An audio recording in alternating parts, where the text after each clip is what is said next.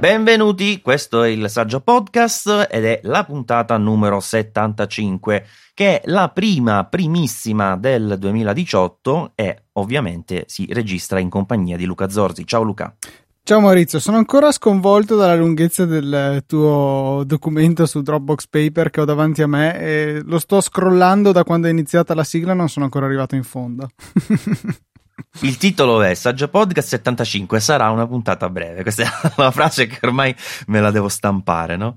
Allora, no, vabbè, il documento è lungo perché la precedente puntata risale addirittura al 20 dicembre, per cui eh, da, da, adesso i giorni ne sono passati davvero tanti, così come acqua sotto i ponti e notizie sulle, sui nostri schermi. Quindi chiaramente non, eh, non possiamo proprio fare un ripetuto completo di tutto quello che è successo in questo periodo, però cercheremo quantomeno di concentrarci sulle cose più importanti.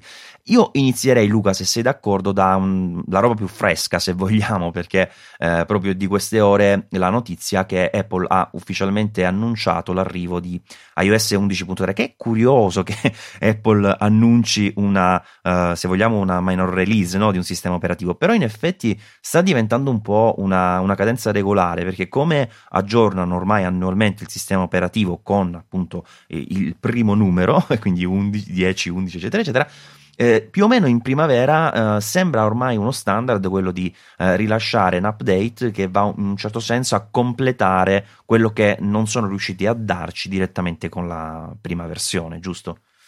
Sì, esatto, è una, un completare funzioni, tra cui soprattutto Messages in the Cloud, quella è la cosa più fondamentale per me e sembra che questo, che forse il terzo tentativo di abilitarlo, sia quello giusto. E poi mi pare lo avessero eh, abilitato in una fase di beta ehm, perché io a un certo punto ho visto che funzionava questa cosa, cioè ricevevo eh, i messaggi su tutte le postazioni eh, contemporaneamente, non mi suonavano tutte, mi suonavano, cioè funzionava tutto benissimo e poi l'hanno tolto, non ho capito perché, cioè c'è stato un momento che ti giuro funzionava. Comunque, alla fine arriverà eh, questa versione nuova, diciamo, non tanto dell'app, ma proprio del funzionamento del, uh, del framework, penso, alla base di uh, iMessage, che consentirà un po' di uh, normalizzare la gestione dell'applicazione con le notifiche, perché attualmente, diciamoci la verità, certe volte è veramente un porcaio, cioè a me capita spessissimo di avere persone eh, con due, certe volte tre chat diverse, sì, però minimo. in maniera inspiegabile. sì, vabbè, comunque, insomma, dai, eh, è un buon punto d'arrivo. E oltretutto arrivano anche 16 nuovi personaggi per le animoji, Luca, fantastico. Scheletro, sì, c'è il draghetto, c'è il leone quando le emoji non erano più sufficienti per attirare la gente, per costringerla ad aggiornare, ci si sono messe le animoji. Eh, boh, io ne ho ricevuta qualcuna quando l'iPhone 10 era una novità, e poi basta, insomma, quello che un po' temevo. Non le ho mai usate non avendo un iPhone 10, però boh, io penso che ogni tanto, eh, con moderazione, un po' con la stessa moderazione con cui uso gli effetti su iMessage, eh, qualcuno lo manderei, penso. Sì, sì, sono carini, come cosa sono, son carini, cioè alla fine, eh, come dici tu, è qualcosa in più, di certo non stai tutto il giorno a mandare messaggi con le animoji, però sicuramente eh, è un qualcosa che può aggiungere eventualmente un dettaglio carino ad un messaggio, soprattutto quando diventeranno più variegati, ci saranno più possibilità eh, di, di, interazione. insieme però a dei messaggi, nuovi animoji, eccetera, eccetera, arriva anche questa particolarità, questa business chat di iMessage, che dovrebbe in un certo senso andare a connettere aziende con utenti che ovviamente utilizzano eh, gli iPhone. Curioso perché allora io credo che difficilmente qui da noi lo vedremo in tempo reale, se arriverà arriverà con molta calma, però ci sono già delle aziende un po' che eh, faranno uh, in un certo senso da nave guida diciamo per questa nuova tecnologia e si tratterebbe in sostanza di avere una assistenza in tempo reale con l'aggiunta anche di un sistema di pagamento, cioè Apple Pay, per eventualmente completare un ordine. Cioè, tu immagina magari eh, chatti col tipo di Amazon, vabbè, Amazon non c'è, però diciamo che chatti col tipo del negozio. Eh, e gli dici scusa questo è disponibile sì ok lo compro ok metto il link clicchi è pagato e ti arriva c'è proprio ordine in tempo reale non lo so non sanno più che inventarsi Luca vero? Ma sì, mh, mm, non lo so, c'è anche WhatsApp che ha lanciato una cosa molto simile, se non sbaglio, proprio in questi giorni e è un andare un po' incontro a questa necessità de, del diciamo degli utenti di parlare con le i business, per l'appunto i negozi, le attività commerciali, eh, che va oltre quella del telefono, che mm, a volte è scomodo, molti per, ormai sono abituati a messaggiare, ci sta che, che, vadano incontro alle necessità dei clienti con queste piattaforme. Mm, in Italia però lo vedo mm, difficile, ecco, che si affermi il sistema di Apple, dato che qui da noi, insomma, i message non è che proprio la faccia da padrone, quel ruolo lo ricopre WhatsApp. Io credo che poi alla fine gran parte di queste novità vengano forse tratte più da WeChat, quella, quella chat mi sembra che sia quella che va per la maggiore in Cina, no? Eh, che da quel che mi ricordo praticamente fa tutto, cioè da una vita che quella fa tutto, eh, diventa un negozio, non so che cosa. Che poi non so se WeChat o un'altra, no WeChat, giusto? WeChat, WeChat, quella sì, usatissima. Sì, sì. Eh, cioè fa davvero di tutto, cioè Pagamenti. per esempio loro lo scambio economico lo fanno da una vita, sì infatti. Comunque, allora, altra funzione interessante è mm, una, una, mm, diciamo una aggiunta all'app salute che in un certo senso, bah, forse doveva esserci da sempre perché eh, si tratta di eh, la possibilità di eh, condividere, eh, diciamo, sia ehm, come dire, i propri dati, ma soprattutto quello di ricevere ed archiviare le analisi che forniscono uh, le strutture ospedaliere ovviamente che sono convenzionate, direttamente all'interno del proprio, della propria app salute con questa funzione che si chiama Health Records. E, ehm, è carina come cosa, cioè anche qui Luca, sai, lo leggi e dici sì, bello, ma, ma quando lo vedremo in Italia? Eh, siamo un po' indietro da questo punto di vista. Io continuo a fare informazione su una cosa molto più semplice, sulla possibilità di mettere la propria scheda sanitaria ultra semplificata nell'applicazione salute, in modo che questa sia accessibile anche a telefono bloccato. Eh, semplicemente premendo il pulsante per la chiamata di emergenza, ne compare un secondo che si chiama appunto scheda medica, medical ID, qualcosa del genere, e riporta dati quali il gruppo sanguigno, altezza, peso eventuali allergie, contatti di emergenza, insomma, quel minimo di cose che potrebbero essere utili in, in una condizione appunto di avere bisogno di soccorsi di primo soccorso, ecco. E mh, consiglio, colgo l'occasione per consigliare a tutti gli ascoltatori di impostarlo. Nell'applicazione salute c'è proprio una sezione dedicata a impostare questo genere di informazioni e poi saranno accessibili direttamente dalla schermata di blocco del telefono. E, ehm, ecco, sarebbe interessante sapere, al di là di metterli questi dati, quanti poi dei soccorritori hanno idea che possono raggiungerle queste informazioni. È tipo meno due, cioè a meno che uno non si sia informato di proprio, non credo che uh, sia una parte integrante della, della formazione no, direi di proprio di no. soccorso. Però, sai, c'è la speranza, come si dice, è sempre, è sempre l'ultima a morire. E, ehm, quindi dicevamo iOS 11.3 in arrivo questa primavera e ovviamente mh, mm, si coglierà la palla al balzo per andare anche a mettere una pezza a quel discorso batteria. Ora, eh, questo si tira ormai avanti da quasi un mese, questa, questa questione della, delle batterie degli iPhone.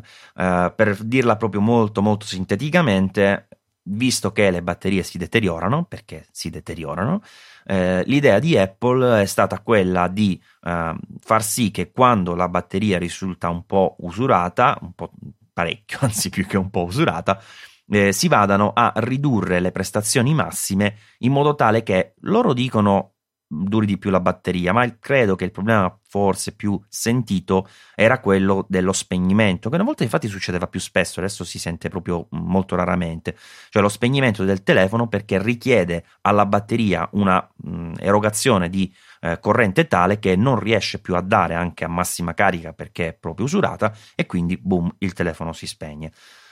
Questa cosa loro l'hanno affrontata in maniera uh, sicuramente sbagliata, vabbè ormai l'hanno detto tutti, perché? Perché non hanno avvisato, no Luca? Cioè, l'idea poteva essere anche giusta, però cacchio dimmelo, no?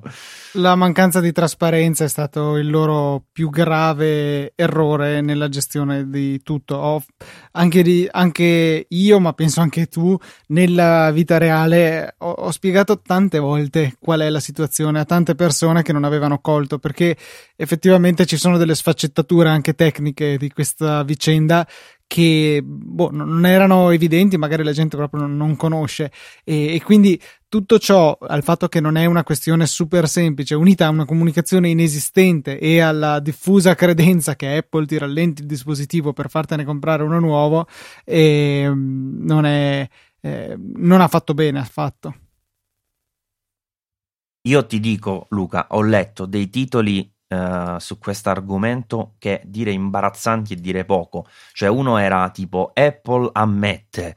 Abbiamo ridotto la, poten- la velocità dei vostri telefoni, cioè una cosa del genere, ti giuro, ma su un sito serio, cioè un sito, una testata giornalistica riconosciuta che stampa anche giornali. Vabbè, giustamente come possiamo lamentarci o comunque eh, stupirci che eh, le persone non particolarmente informate o particolarmente insomma, attente al, mondo tecnologico eh, possano aver capito qualcosa della, dell'argomento.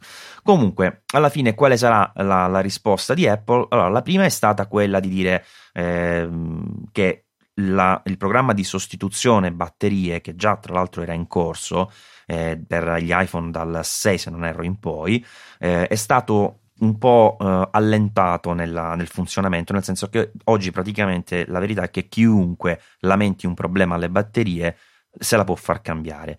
La cambiano se eh, completamente in forma gratuita se il telefono rientra nei tre anni e se ovviamente quindi fa parte del programma di richiamo originario eh, e senza fare domande, dicevo, perché per esempio io una volta avevo provato a sostituire quella del mio 6S, siccome il test che fa Apple veniva superato, non me la volevano sostituire, anzi non me l'hanno sostituita. Eh, adesso, richiamando dopo queste vicende, appena ho detto eh, il telefono ha questo problema, sì sì cambiamo la batteria, fine, sono venuti a prenderselo e se lo sta... Ok, eh, se invece facciamo conto il telefono funziona anche mh, perfettamente, non rientra nel programma di richiamo, eccetera, ma per qualche vostra ragione volete cambiare la batteria, in pratica Apple ora vi consente di farlo sempre con 29 euro, giusto? 29 euro, però attenzione, vale solo questo prezzo per una sostituzione a dispositivo. Questo piccolo asterisco non è stato particolarmente pubblicizzato. Cioè, nel senso, se tra un anno o fine di quest'anno ah, okay. vuoi ricambiarla, okay. non puoi, no, o perlomeno lo paghi intero. Sì, sì, sì, vabbè, ci sta per carità. Eh, tra l'altro, questa nuova formula, diciamo, del programma finisce, come dicevi tu, fine anno, giusto dicembre più o meno. Sì. C'è tempo. Volendo, anzi, la cosa più furba potrebbe essere quella di cambiarla a dicembre, nel senso che magari gli dai, ti tiri la corda finché puoi e poi hai più tempo con la batteria sana. Non lo so, vabbè, l'ho buttata lì, questa magari è una, una sciocchezza infinita. Comunque, il punto di tutto ciò è che nella nuova versione di iOS eh, arriverà questa nuova funzionalità che intanto darà una visione chiara all'utente se la batteria è danneggiata, quindi se la batteria ha eh, uno stato di salute che per qualche motivo è ridotto ed è necessario sostituirla, ci sarà proprio un messaggio che ti avviserà. E, ehm, e poi pare che ci sarà anche l'opzione per decidere se eh, non si vuole comunque limitare la potenza del processore, eh, ma solo per gli iPhone fino all'8 escluso, quindi 8, 8 Plus e 10 praticamente non, eh, non avranno questa possibilità, ma sarà per 6, 6S e 7. Insomma, comunque tanta roba. Poi c'è anche altra roba eh, che non sto qui ad elencare perché c'è una novità per Apple Music, eh, i video per uh, Apple News che tanto qui da noi non c'è. Eh, e anche eh, una sola cosa che volevo aggiungere, Luca, ehm, EarKit arriverà, mi pare, alla versione 1.5, sì.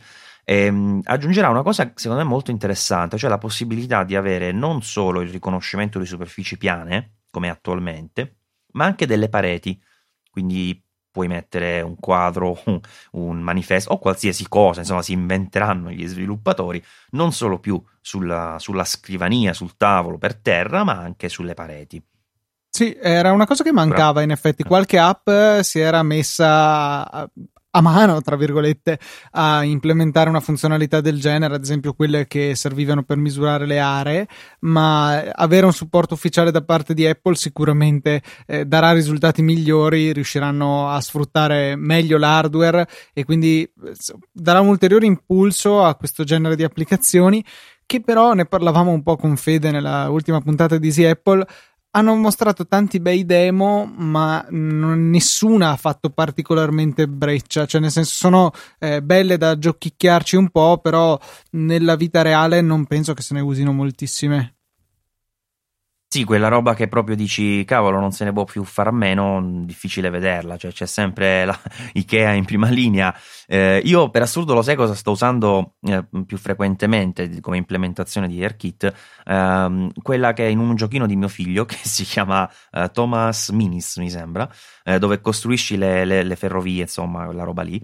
Eh, però la cosa carina è che poi puoi effettivamente attivarla e vederla nel mondo reale, quindi lui ci gioca, nel senso si avvicina con uh, l'iPad, vede da vicino il trenino che salta, queste cose. È carino, però anche lì niente di trascendentale, però uh, quelle piccole cose che ti fanno capire che comunque è una tecnologia che uh, è buono, è bene che ci sia e che può nel tempo anche eh, maturare parecchio. La versione 1.5 porterà anche un miglioramento della, della fotocamera, perché forse molti non l'avevano notato, però quando attivi la fotocamera in modalità di riconoscimento, la qualità non è quella della fotocamera vera, cioè è più scarsa, hai meno pixel in sostanza, e invece con la versione 1.5 ci sarà un incremento del 50% dei pixel e quindi eh, vedremo le immagini più nitide, diciamo, quelle del mondo circostante, intendo, quelle eh, dell'oggetto renderizzato eh, al di sopra eh, rimangono, rimangono buone come già lo sono.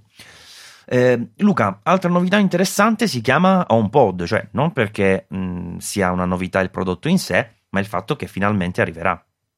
Sì, arriverà ovviamente non da noi perché l'Italia non è tra i paesi disponibili, però insomma eh, dopo un lungo rinvio, se non sbaglio doveva essere quest'autunno, poi hanno detto l'anno prossimo e siamo arrivati a oltre un mese all'interno dell'anno prossimo, praticamente un mese e mezzo. Il 9 febbraio è il giorno eh, in cui sarà effettivamente consegnato l- per la prima volta e mh, mm, sarà da vedere perché cioè, sono, è la prima volta, secondo me, che Apple entra in un mercato che è già così avanzato di suo, perché eh, negli ultimi anni Amazon e Google non è che siano stati propriamente a vedere e non porta queste grandi rivoluzioni, almeno così a vederlo eh, sulla eh, sulla carta perché mentre magari l'iPhone rispetto agli altri smartphone portava un multitouch, un, un'interfaccia più rivoluzionaria, eh, per fare un esempio appunto di prodotto in cui Apple ha plasmato il mercato, non è la stessa cosa per l'HomePod che anzi sembra poter fare meno degli altri concentrandosi per carità sulla qualità del suono ma c'è anche Sonos che è integrata con Alexa di Amazon eh, e al, anche lì una grande attenzione alla qualità sonora. Io credo che qui uno dei vantaggi principali sarà la praticità, cioè sicuramente avranno curato bene l'aspetto eh, proprio mh, diciamo dal punto di vista dell'audio almeno da quello che hanno detto insomma, e fatto vedere, eh, sembra ci abbiano uh, studiato parecchio, insomma. Eh, però a parte quello e a parte anche il discorso di parlare con Siri, che non so poi fino a che punto può interessare, eh, for- ecco, io mh, quello lo userei, faccio una piccolissima parentesi, eh, più che altro per le applicazioni di domotica, perché ad esempio in casa certe volte eh, mi accorgo che sono con eh, il, eh, lo smartphone eh, sul comodino, per esempio, la mattina, eh, l'orologio al polso, però da quella distanza non funziona. Voglio dire a Siri per dire di eh, accendere la piastra, perché mi sono fatto sta cosa per accendere la piastra la mattina se voglio farmi qualcosa eh, di caldo, e, e, non funziona, quindi devo tornare indietro, prendere il telefono. Invece se ci fosse un dispositivo centralizzato per questo tipo di attività, eh, sicuramente sarebbe eh, una cosa gradita. Però, dicevo, a parte questa parentesi, secondo me la, la cosa buona di, del prodotto di Apple sarà eh, AirPlay Cosa intendo dire? Non tanto il fatto delle, dell'AirPlay 2, sì, vabbè, miglioramenti qua e là, va bene, ma eh, il fatto che, eh, come tutti i dispositivi che realizza Apple, saranno perfettamente integrati. Questo perché lo dico? Perché ad esempio io in casa ho qualcosa, credimi, forse 20-30 speaker Bluetooth, non so più dove stanno, neppure nascosti. L'altro giorno mia, mia moglie ha aperto, un, ha aperto, un, armadio e ne è caduto uno, cioè così. Eh, però cosa succede? Che quelli che uso più spesso sono due che hanno AirPlay proprio perché hanno AirPlay, quindi lo possiamo usare tutti, non ci dobbiamo agganciare, sganciare, abbinamenti, cioè, direttamente. Finalmente qualcuno che la pensa come me riguardo AirPlay. Secondo me in casa è mille volte meglio del Bluetooth. Ok, fuori parliamone, yeah. è molto diverso, però in casa avere la possibilità semplicemente di selezionare l'uscita, eh, poi mi, eh, la selezioni tu e puoi riprodurre eh, non, non, ha pre- sì, non ha prezzo. In realtà ce l'ha a 349 dollari, però. no, io di solito usi, uso quelli di Arman Cardon, che è stata una delle prime, tra l'altro ha anche collaborato con Apple diverse volte in passato, eh, che ha implementato secondo me un bene questa tecnologia perché comunque la cosa interessante è che l'ha integrata in dispositivi che sono molto belli. Quindi nel momento in cui tu ne piazzi uno in un ambiente living, diventa anche un elemento d'arredo. Gli altri lasciano un po' il tempo che trovano. E credo che in questo eh, Apple avrà sicuramente un potere di vendita mille volte superiore a quello che può avere Arman Cardon e quindi eh, potrà dare insomma uh, un grande risalto a questa tecnologia rispetto all'uso del Bluetooth. Io l'unico dispositivo mh, Bluetooth che uso su base quotidiana, mh, parlo di speaker, eh, è quello di eh, Webboom, che poi mi sembra sia una divisione di Logitech o qualcosa del genere, eh, perché ha l'accensione remota via Bluetooth. E allora lì già diventa carino, cioè sempre agganciato uno a uno con un prodotto, con uno smartphone, però non devi almeno stare lì ad accenderlo e spegnerlo, cioè accendi lo smartphone, c'è l'app e lo puoi accendere, che poi non ho mai capito come cavolo funzioni sta cosa, però funziona, non lo so come, ma eh, forse usa una, una, variante del Bluetooth a basso, eh, a basso, non lo so, basso non è neanche Bluetooth LE perché sennò... Sì, però non è, non è, neanche quello. Mentre mi sono incartato perché mentre lo dicevo mi sono reso conto che non è quello perché altrimenti si vedrebbe nella, Ehm, nelle connessioni Bluetooth, che almeno a me è successo con un prodotto che aveva anche il Bluetooth LE, mi dava addirittura due connessioni, invece questo no. Vabbè, comunque, a parte questo funziona comodamente. E tu dicevi Luca 349 arriverà in uh, Stati Uniti, Gran Bretagna, Australia, però è interessante che poi arriverà anche in Francia e Germania in primavera. Sì, ecco, tu dici questo non si decideranno prima o poi? Ma eh, stiamo ancora aspettando anche Siri sull'Apple TV, che forse deve fare, non so, meno cose da vedere. Cioè, hanno sempre. Cioè, uno dei problemi che ci sono. Eh, che ci potrebbero essere sull'Apple TV è fammi vedere un film con Tom e poi l'italiano dirà sempre Cruise perché tutti siamo abituati a dire così fin da sempre. E l'Apple TV farà fatica a capirci. Insomma è l- il problema di mischiare le pronunce di lingue diverse. Ehm, come appunto sarei curioso di sentire un americano che chiede alle sue Apple TV di fargli vedere La vita è bella di Benigni eh, non penso che la cosa funzioni, la cosa riesca. Lo stesso problema si avrebbe con l'HomePod, con la musica, forse è ancora peggio, è ancora più sproporzionata eh, la quantità di parole inglesi che bisogna usare per richiedere i titoli di un brano musicale. E già adesso lo si può vedere eh, cercando di chiedere a Siri di farti sentire qualcosa dal dal telefono, ma mentre dal telefono hai un, uh, hai un paracadute che è usare le tue ditine per andare a metterti sulla canzone da solo, sull'HomePod che controlli solo che, dalla, con la voce, ok, puoi tirare fuori il telefono, però insomma è, è ancora più assurdo come, eh, come magheggio di, eh, di soluzione, ecco. E, ehm, diventerebbe un'esperienza veramente scadente. Sono curioso di vedere come la risolveranno con il francese e il tedesco, che comunque avranno gli stessi identici problemi che abbiamo noi italiani. Esatto, infatti proprio lì volevo, volevo arrivare, cioè alla fine non penso che loro stanno messo meglio, anzi la Francia ha la particolarità di dire tutto uh, in francese, nel senso che eh, loro mi sembra che anche i computer li chiamino calcolatori in, ordinateur, in mi pare che si dica. Ordinateur, insomma, sì, una roba insomma imbarazzante, però ehm, alla fine eh, effettivamente ci, ci, sarà questo problema anche per loro, però evidentemente si sono voluti mh, dar da fare prima per uh, risolverlo uh, con queste lingue.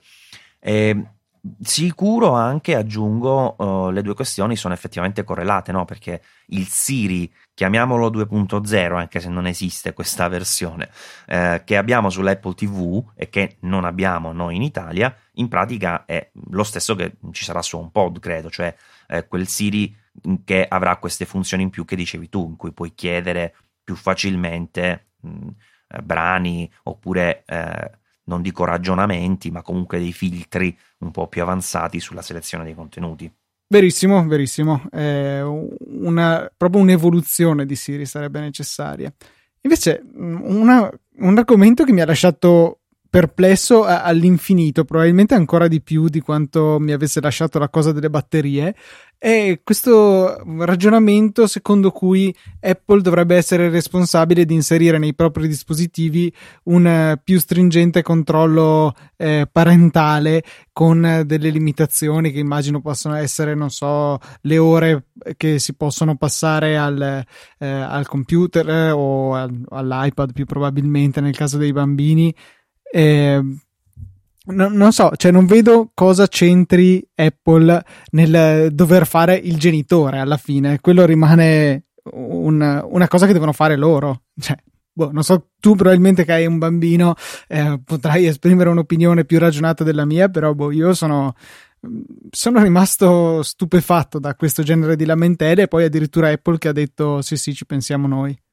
Eh vabbè, quando ci sono di mezzo richieste dei tuoi, chiamiamoli contribuenti, eh, e che in un certo senso hanno anche una, un risvolto di tipo, eh, diciamo, nella comunicazione, eh, ci sta che Apple abbia detto automaticamente sì sì. Uh, poi dietro le quinte, diciamoci la verità, intanto Apple fa più degli altri, perché mh, gestire eh, un dispositivo da dare in mano a, a un figlio per dire è molto più semplice se questo dispositivo è all'interno dell'ecosistema Apple. Eh, puoi creare un account bambino, lo puoi autorizzare dal tuo account genitore, cioè teoricamente gli puoi dare un dispositivo in mano e puoi limitare tante cose nell'uso, puoi gestirlo abbastanza bene. Poi, come dici tu, se eh, gli dai il tablet la mattina eh, e glielo togli la notte eh, in, senza nessun filtro, eccetera, eh, quello è un problema tuo, insomma, non può, non può aiutarti Apple in questo. Cioè. E, e, ti dico che è un problema, cioè io per esempio eh, adesso sto, eh, ho messo tipo una regola, eh, gli do un'ora di tablet dopo pranzo più o meno e un'ora dopo cena, e già è difficile, ti dico, perché comunque ci sta, cioè alla fine vedono noi che stiamo sempre più o meno con l'iPhone, no? un attimo lo controlli, non è come proprio essere immerso come fanno magari loro, però bene o male ti vedono che tu usi sempre dispositivi del genere, per cui è anche difficile secondo me come genitore eh, a dare un, un insegnamento in tal senso, comunque dare dei limiti. Di certo però non deve farlo Apple. Piuttosto sono assurde, Luca, le, le, le cose che si vedono su YouTube, cioè secondo me YouTube dovrebbero un attimino eh, chiamare all'appello e dire ehi ragazzi datevi una calmata perché è impossibile che non so se, se sai questo discorso, ma eh, su YouTube ci sono siti, eh, siti canali eh, che generano video, e usato non a caso la parola generano perché molto spesso sono automatici, eh, in cui ci sono dei personaggi che sono dei cloni di personaggi famosi, eh, tipo Peppa Pig, queste varie cose qua, eh, che fanno però delle cose che non dovrebbero fare, cioè invece di essere dei cartoni animati educativi, come lo è appunto la Peppa Pig che nominavo prima, eh, sono eh, deleteri, cioè gente che si, si, alza le mani, si tagliano, sa, sangue, cioè cose folli. Eh, veramente ti dico, che però eh, intanto passano facilmente anche il filtro kids di, di YouTube eh, e vengono consigliati come video correlati quando magari tu gli hai messo davvero una cosa di Peppa Pig per dire, quindi sei tranquillo. Eh, sono pure esteticamente molto simili, quindi loro sono indotti a cliccare. E poi, eh, come succede, vabbè, questo è nella natura umana, sono più incuriositi magari da quello che non dal cartone animato educativo. Quindi, eh, da questo punto di vista, insomma, penso che più che Apple eh, bisognerebbe dare un po' una, un giro di vite a chi genera contenuti che poi vengono, genera diffonde contenuti che poi vengono eh, consumati per lo più da, da bimbi. Um, Luca, io mh, mm, a parte la segnalazione di eh, tre review che ho pubblicato di recente che eh, riguardano tre prodotti secondo me interessanti e completamente diversi l'uno dall'altro, che troverete linkate, eh, linkati nel, nelle note dell'episodio. Brevemente sono vabbè, l'iPhone 10, eh, il, l'Apple Watch di terza generazione. Io ho provato, ho diciamo non provato l'LTE, ma ancora non è disponibile la, la connessione in Italia. Ma non, non, penso neanche che la userei, Luca, perché da quello che ho visto consuma molto di più la batteria e poi sinceramente dargli altre magari 10 euro al mese per usare questa cosa, bah, me la eviterei volentieri. Sì, anche secondo me e, non, ehm, non, è utile. Non è utile 10 euro, mettiamola così. Ma non la stessa frase che stavo per dire io, non è utile 10 euro. Ho deciso che questo è il titolo, Luca, perché è fantastico. Benissimo. Eh, sì, è proprio quello il punto. Che costasse 2 euro la, la farei, però 10 euro è, è, follia, ma anche 5 penso che sarebbero tante. E, ehm, l'altro invece è il MacBook Pro 13 pollici del 2017 senza touch bar. Quindi tanta roba, questo l'avevo già annunciato, eh, per me è un prodottino davvero molto molto carino, soprattutto dopo eh, tanti mesi di touch bar, riavere una fila di tasti funzioni meccanici, per me è stata una, una roba eccezionale. In questo eh, momento sto facendo Luca... ciao alla tua faccina della, nella mia touch bar che appunto mi informa che siamo eh, connessi su Skype da 42 minuti. Pensa, pensa, che io lo vedo direttamente senza abbassare la testa. non, non Incredibile. incredibile. Cioè, guarda tu che cose tecnologiche.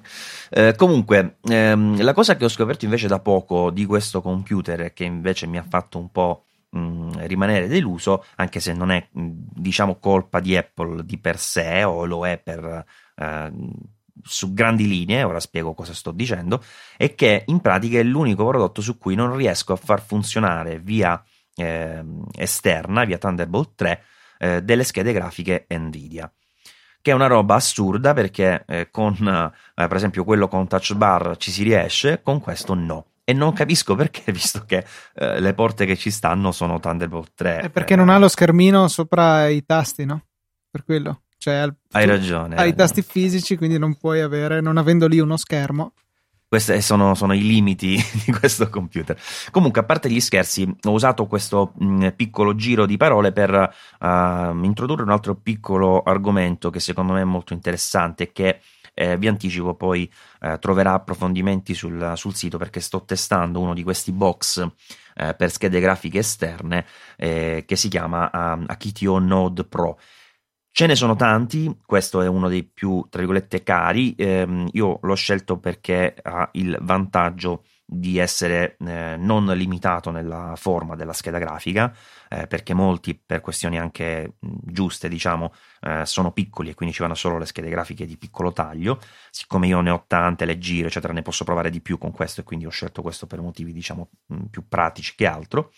Eh, ma eh, la cosa, diciamo, particolare è che eh, la parte, eh, diciamo, teorica, se vogliamo, che consente di far funzionare via Thunderbolt una scheda grafica compatibile, diciamo, PCI Express 3.0, secondo me non è mai stata affrontata bene. Allora, io ho scritto un articolo che non voglio dire che sia la soluzione di tutti i mali, anche perché, diciamo, le informazioni alla fine non me le sono inventate, le ho trovate nei PDF di, di Intel, eh, su Wikipedia, insomma, le ho trovate online dove tutti le possono trovare. Però ho cercato di metterle un po' insieme per fare un po' capire il discorso, perché eh, uno degli aspetti che tanti non considerano è che la, la velocità effettiva che si può sfruttare della PCI Express 3.0 via Thunderbolt è solo que- via Thunderbolt 3 è solo quella di quattro linee che voglio dire non è una novità, mm, lo dice anche Apple chiaramente, così come anche questi dispositivi lo scrivono, però probabilmente molti non sanno la differenza, cioè invece di 16 che sono le linee della PCI Express 3.0 diciamo completa, se ne usano solo 4. Questo significa che eh, vabbè, intanto dico cosa non significa, cioè non significa che effettivamente la scheda vada 4 volte invece che 16, cioè non c'è questa effettiva differenza perché non è che tutte le schede sfruttino completamente quel bus di connessione, però cosa ti fa capire? Intanto che più è potente la scheda, più sfrutterà eh, questa banda e più la taglierai quando la metterai in un case esterno. Forse per questo Apple al tempo, quando aveva fatto quel programmino, non, non, mi ricordo come si chiama, insomma, quel kit eh, per sviluppatori, aveva dato una RX 580 di, di AMD, che è comunque una scheda sì buona, ma che eh, non fa gridare al miracolo.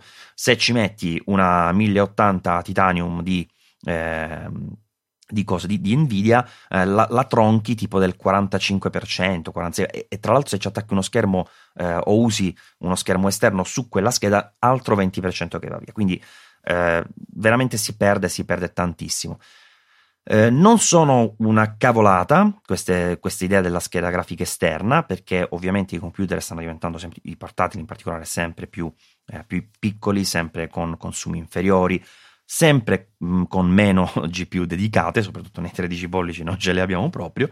Eh, quindi l'idea di poter dire, beh, questo è il mio unico computer, però voglio, non so, giocare piuttosto che, anzi piuttosto che, lo ripetiamo, non si usa in questo modo, eh, voglio giocare oppure eh, usare un'applicazione di, di, grafica 3D o qualsiasi altra roba che sfrutti la potenza di calcolo di una scheda grafica, eh, non mi compro un altro computer, mi compro uno di questi box, magari non uno di quelli da, da 400 euro, e ci metto dentro una scheda eh, diciamo decente. Per esempio, già eh, ci sono dei box che sono fatti dagli stessi produttori delle schede grafiche, tipo eh, l'Aurus, per esempio, di ehm, non mi ricordo qual è il produttore, però mi sembra Gigabyte, sì, Gigabyte dovrebbe essere, eh, che ha già all'interno eh, il box con la scheda già montata e quindi tu tranquillamente puoi attaccarla a un computer e farla, e farla andare. Ovviamente non un Mac, perché eh, nella, in macOS Sierra, eh, Sierra è stata introdotta eh, questa possibilità, cioè il supporto nativo, non è che non si potesse fare prima, si può fare già da, da una vita, anzi si poteva fare Luca questa cosa anche al tempo dell'Express Card, pensa te, quindi eh, davvero non, non, è assolutamente una, una novità. Eh, però ecco il discorso è che adesso c'è un supporto nativo per cui con le schede grafiche di AMD effettivamente si riesce eh, facilmente, le colleghi e, e le puoi utilizzare. Mi sta arrivando una scheda di AMD appunto per fare questa prova nativa. Io attualmente sono riuscito a utilizzarla uh, su un iMac 5K, una 1080 via, tramite questo box all'esterno. C'è comunque un taglio di prestazioni importante, può avere tra virgolette un po' senso, ma Luca, qua ci sono due cose che ti volevo dire, poi chiudo un po' l'argomento e approfondiremo, come dicevo, più sul sito, forse non è un argomento da podcast. Eh, la prima è che c'è comunque, mh, mm, come dire, un maggiore eh, impatto, mh, maggiore efficacia, diciamo, dell'utilizzo di una scheda grafica esterna nelle operazioni di, eh, per esempio, codifica. Tu fai una codifica video che sfrutta la scheda grafica, in quel caso, quando c'è soltanto uno scambio di dati, diciamo, eh, effettivamente si nota un'efficacia eh, abbastanza buona della, della scheda grafica posta all'esterno. Quando invece tu la scheda grafica la vuoi usare anche per uh, il rendering a schermo, eh, lì si nota una latenza fastidiosa, cioè almeno io la, l'ho avvertita sui, uh, sui, monitor che ho provato. E, ad esempio con Photoshop noto che effettivamente quando utilizza la scheda grafica esterna, con tutto che è molto più potente della 580 che ho nel mio iMac 5K, eh, fatica di più nel mostrare le immagini, fatica di meno nelle operazioni che si applicano alle immagini. Quindi questo era diciamo, un punto che volevo sottolineare.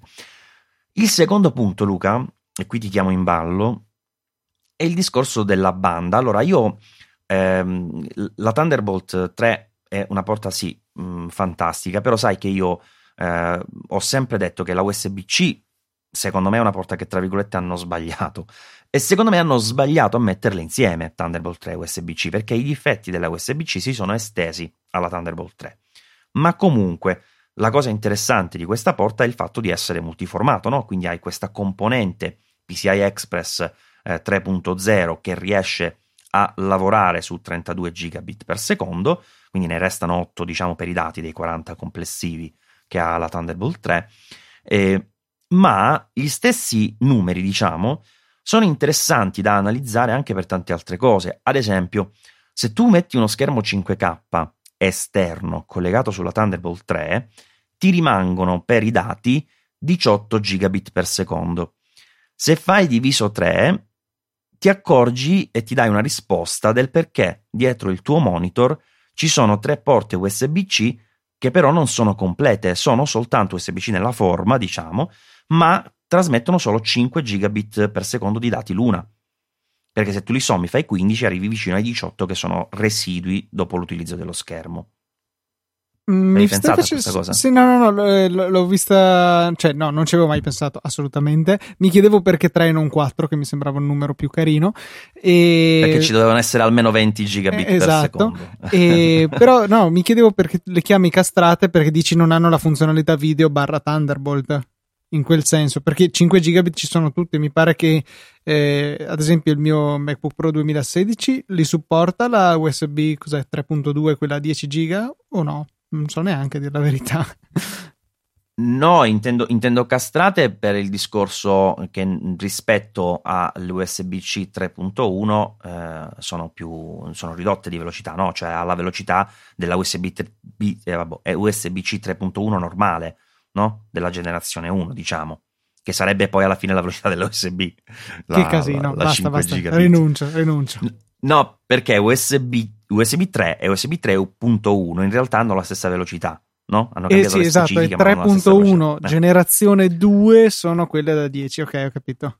Esatto, quindi queste qua sono invece le USB-C vecchie, se vogliamo, no? Ok. E, e poi credo, credo, che non funzionino anche la, la parte di... Con- cioè, alla fine sta banda, ok, sti 40 gigabit per secondo ci sembrano e sono tanti, ed è vero, per carità, però la, anche il concetto di daisy chain, secondo me, ha un po' incasinato la gente, perché la gente è convinta che prende una, un cavo Thunderbolt, ci attacca uno schermo, non lo so, uh, eh, 5K, poi va all'infinito così, cioè alla fine la banda quella e non è che puoi fare un miracolo, quindi eh, alla, devono tornare i conti, diciamo, no? Quindi dei 40 gigabit totali, quelli che usi devi toglierli, appunto, ne puoi vero, usare vero. solo una parte residua. Sì, anche perché magari l'USB può funzionare a, a banda ridotta, nel senso il, dal mio disco, dal mio SSD, leggerò, scriverò più lentamente. Mentre invece dello schermo cosa faccio? Vedo solo un fotogramma ogni tanto? No, non penso che funzioni. non dovrebbe, no, no, infatti. Eh, no, poi tra l'altro eh, stavo dicendo un'altra cosa, ma mi sono dimenticato. Vabbè, non sarà sicuramente nulla di, di, di rilevante, evidentemente. Ah, no, dicevo, tra l'altro, la, la cosa che eh, pure non, non, si è forse capita tanto bene della Thunderbolt 3, no? È che, ok, è una porta multistandard, c'ha dentro l'USB-C, c'ha dentro il DisplayPort, c'ha dentro PCI Express, ok, ma non so, non è che tutte queste cose possono usare i 40 gigabit. Cioè, per esempio, eh, lo scambio dati massimo può viaggiare a 22 perché la parte che adibita a quella, mh, mm, diciamo, che può funzionare appunto per scambiare dati è solo di 22 bidirezionali, ma solo 22. Il discorso è che poi tutte le altre eh, componenti allo stesso modo hanno un limite, cioè per esempio qui c'è la PCI Express 3.0 e facendo i calcoli puoi usare solo 4 linee su 16, non puoi usarne 8 che sarebbe il taglio successivo, il per 8, perché ovviamente ti mancano gigabit. E la cosa che mh, fa riflettere sul discorso delle schede esterne è che questo di cui parlo, che è il PCI Express 3.0, in realtà non dico che è vecchio, perché è quello che tu puoi trovare oggi acquistando l'ultimo prodotto disponibile, ma in realtà lo sarà a breve perché nel 2018 uscirà, è già stato ufficializzato nelle sue specifiche, il PCI Express 4.0. Che ci ha messo tanto a uscire, tra l'altro, se non sbaglio, rispetto ai passaggi sì. precedenti, visto che si ostinavano a voler fare il raddoppio ogni volta, eh, ha portato via tanto più tempo. Sì, doveva uscire nel 2017, invece l'hanno spostato alla, al 2018. Difatti c'era anche in programma la versione 5 per il 2019, ma a questo punto credo slitterà ulteriormente. Però qual è il punto? Che con questo raddoppio che effettivamente ci sarà nel corso del 2018, le schede grafiche poi ovviamente si adatteranno, eccetera, eccetera. Io credo che Thunderbolt qui si trovi, si trovi di fronte a un inseguimento impossibile, perché adesso siamo alla 3 abbiamo 40 gigabit. Quando uscirà, se uscirà la Thunderbolt 4, e sempre se avrà ancora il raddoppio, avremo i 40 gigabit, scusami, gli 80 gigabit. E a quel punto neanche ancora saremo in grado di sfruttare tutta la PCI Express 3, ma solo la metà. Arriveremo a un per 8, diciamo, non il per 16 come numero di linee, perché eh, per quelle servono già 64 gigabit e eh, non puoi usarne 8 e un po', quindi eh, dovresti usare solo quelle. Per cui a me sembra che di per sé questo sia uh, un discorso che forse non porterà non dico da nessuna parte, ecco, però negli utilizzi, mh, diciamo, forse piccoli potrebbe avere un impiego mh, interessante. Cioè, io ho un 13 pollici, mi compro una scheda piccola piccola, una scheda da 200 euro e se il case non me lo fanno pagare altrettanto, magari riesco effettivamente a dare un po' di boost al mio computer anche se qualcosa andrà perso perché eh, la connessione non me la farà sfruttare, comunque lo renderò eh, in grado di fare cose che prima non poteva fare e questo diciamo di per sé è carino, però intanto c'è questo problema della banda che dovrà veramente essere un inseguimento continuo. E I costi, altro problema da considerare, lo spreco non solo economico ma di eh, risorse, di, di, performance appunto che vai a perdere. E dall'altro lato eh, c'è AMD, Luca, che non so se hai visto di recente, ha eh, presentato anche i, ehm, dei, dei, dei, processori, diciamo, di Intel, in realtà non sono di AMD, i nuovi processori di Intel per il mobile, oddio, non sono proprio per il mobile, visto che si arriva anche a 100 watt di consumo TDP, ma comunque, eh, diciamo per applicazioni tipo Nuke o cose del genere, cioè non proprio un computer desktop, eh, che avranno integrato un chip AMD per la grafica, neanche uno tanto scarso, eh, una cosa che rispetto agli Intel uh, tradizionali che abbiamo nelle CPU se la mangia. È interessante che la, la, distribuzione di cui tu hai citato 100 watt di TDP, di cui la maggior parte in realtà vengono dalla scheda grafica più che non da, dal processore, che comunque sì 100 per un portatile grande, un 15 pollici, non sono neanche poi così mai sentiti. Eh, il mio 15 pollici penso che abbia 45 watt di CPU e più o meno altrettanti di GPU, quindi con 80-90 ci arriva già lui, arrivare a 100 mh, mm, il salto non è poi così grande.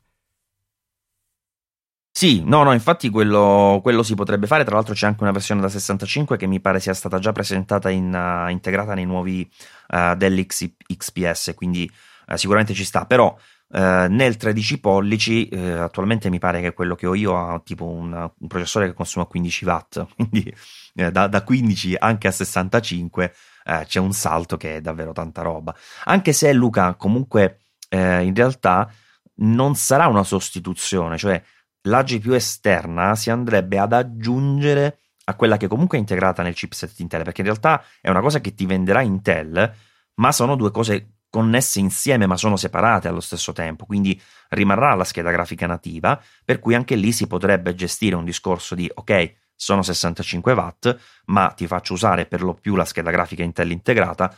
Eh, quando colleghi l'alimentazione o quando vuoi giocare, per dire, eh, ti faccio andare la scheda grafica dedicata. Quindi, comunque, anche lì è un settore, essendo AMD una partner strettissima di Apple, che chissà, magari potrebbe portare a qualcosa nei prossimi MacBook Pro, no? Lo vedo molto probabile, cioè alla fine l'integrazione in uno stesso chip di quello che già abbiamo nei 15 pollici, quindi con la scheda dedicata accesa al bisogno. Sì, sì, sì, sì.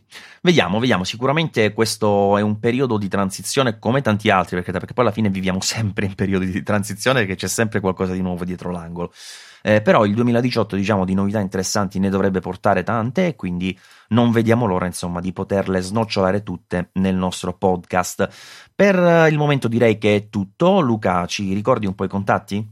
Ma se dai, anche per questa volta possiamo fare questo sforzo. Saggio podcast chiocciola easypodcast.it se volete mandarci una mail. Per i vostri tweet, invece, la destinazione corretta è saggiopodcast chiocciola No, niente, riesco a sbagliare anch'io. Eh, mi è arrivato un messaggio, ho letto pe- un pezzo del messaggio, ho cercato di parlare contemporaneamente, un casino, perdonatemi. At Saggio Podcast è l'account Twitter a cui potete scrivere e trovate anche noi individualmente. Maurizio lo trovate al nome di Simple Mal e io invece sono Luca TNT come praticamente su qualunque altro social concepito dall'uomo. E ringraziamo tutti quelli che ci lasceranno delle recensioni, tra cui anche quelle brutte, nel senso che di recente ce n'è stata una simpatica di una persona che dice che sono insopportabile. Luca, sappi che sei molto più simpatico, e questo si sapeva, ma anche più educato di me, perché evidentemente io effettivamente non, non mi controllo. Eh sì, hai mandato a quel paese i nostri ascoltatori più e più volte, insomma, alla fine delle puntate io dico ciao e tu li insulti, ma come sempre d'altronde. ci sta, ci sta. Va bene, grazie di tutto e alla prossima puntata. Ciao ciao. Ciao a tutti.